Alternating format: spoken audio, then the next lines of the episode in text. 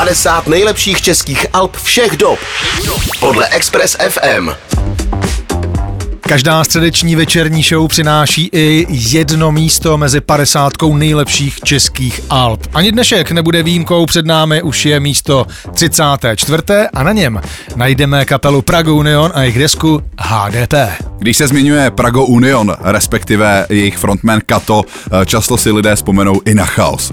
Chaos, což je skupina, která je na hiphopové scéně do dneška docela vysmívanou a umělou skupinou. Z těchto okovů se ale Kato dokázal právě díky projektu Prago Union skvěle vymanit. A díky desce Prago Union H D P potvrzuje, že je naprosto skvělej textař a i beatmaker. Hudba na desce H D P je pestrá, zajímavá, ale hlavní kouzlo celé desky spočívalo v textech, kdy konečně všem došlo, že málo kdo umí s češtinou pracovat tak skvěle a neotřele jako Adam Svatoš, a k a. Kato. A právě tehle ten talentovaný textář, tedy Kato, je naším dnešním hostem. Na telefonu už máme právě Adama. Adame, vítej ve vysílání Expressu. Nazdar, nazdar. Co tě jako první napadne, když se řekne H D P?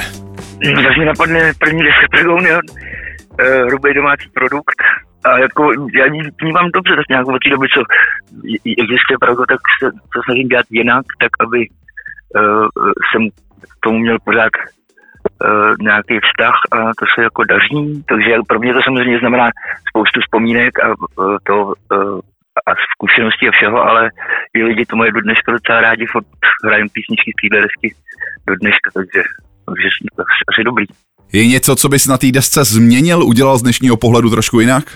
Ne, pač dnešní pohled jsem neměl, ale ani tak jako nic moc bych řekl, já to, co jak říkám, když dobyčaj Prago, když se snažím dělat ty věci, tak bych jsem vyloučil pokud možno takovýhle pocit, aby ta písnička prostě dělala to, co má a potom jako není třeba čehokoliv litovat, jenom protože je člověk trošku zkušený, zkušenější, prostě ta atmosféra byla, jaká měla být, to, to je v pořádku.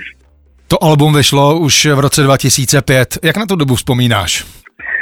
Byla bouřlivá doba, ale byla to, byla to, byla to taky jako doba plná zážitků. Já jsem jako úplně chaos, začal jsem dělat Prago a na, na téhle desce jsem si dal pak záležet a potkal jsem přitom spoustu uh, lidí, jako včetně nějak pár svých uh, uh, jakoby oblíbenců uh, ze zahraničí. Takže pro mě jsou prostě vzpomínky.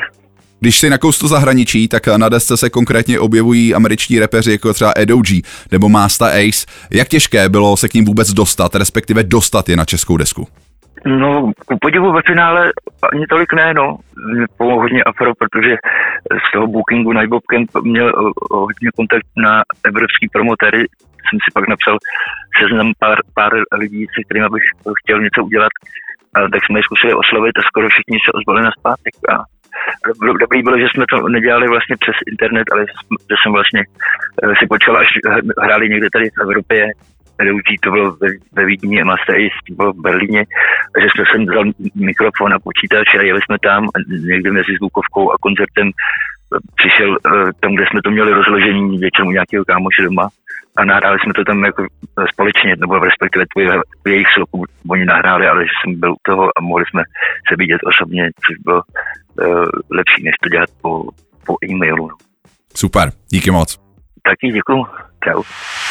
padesát nejlepších českých alb všech dob, všech dob. Podle Expres F M.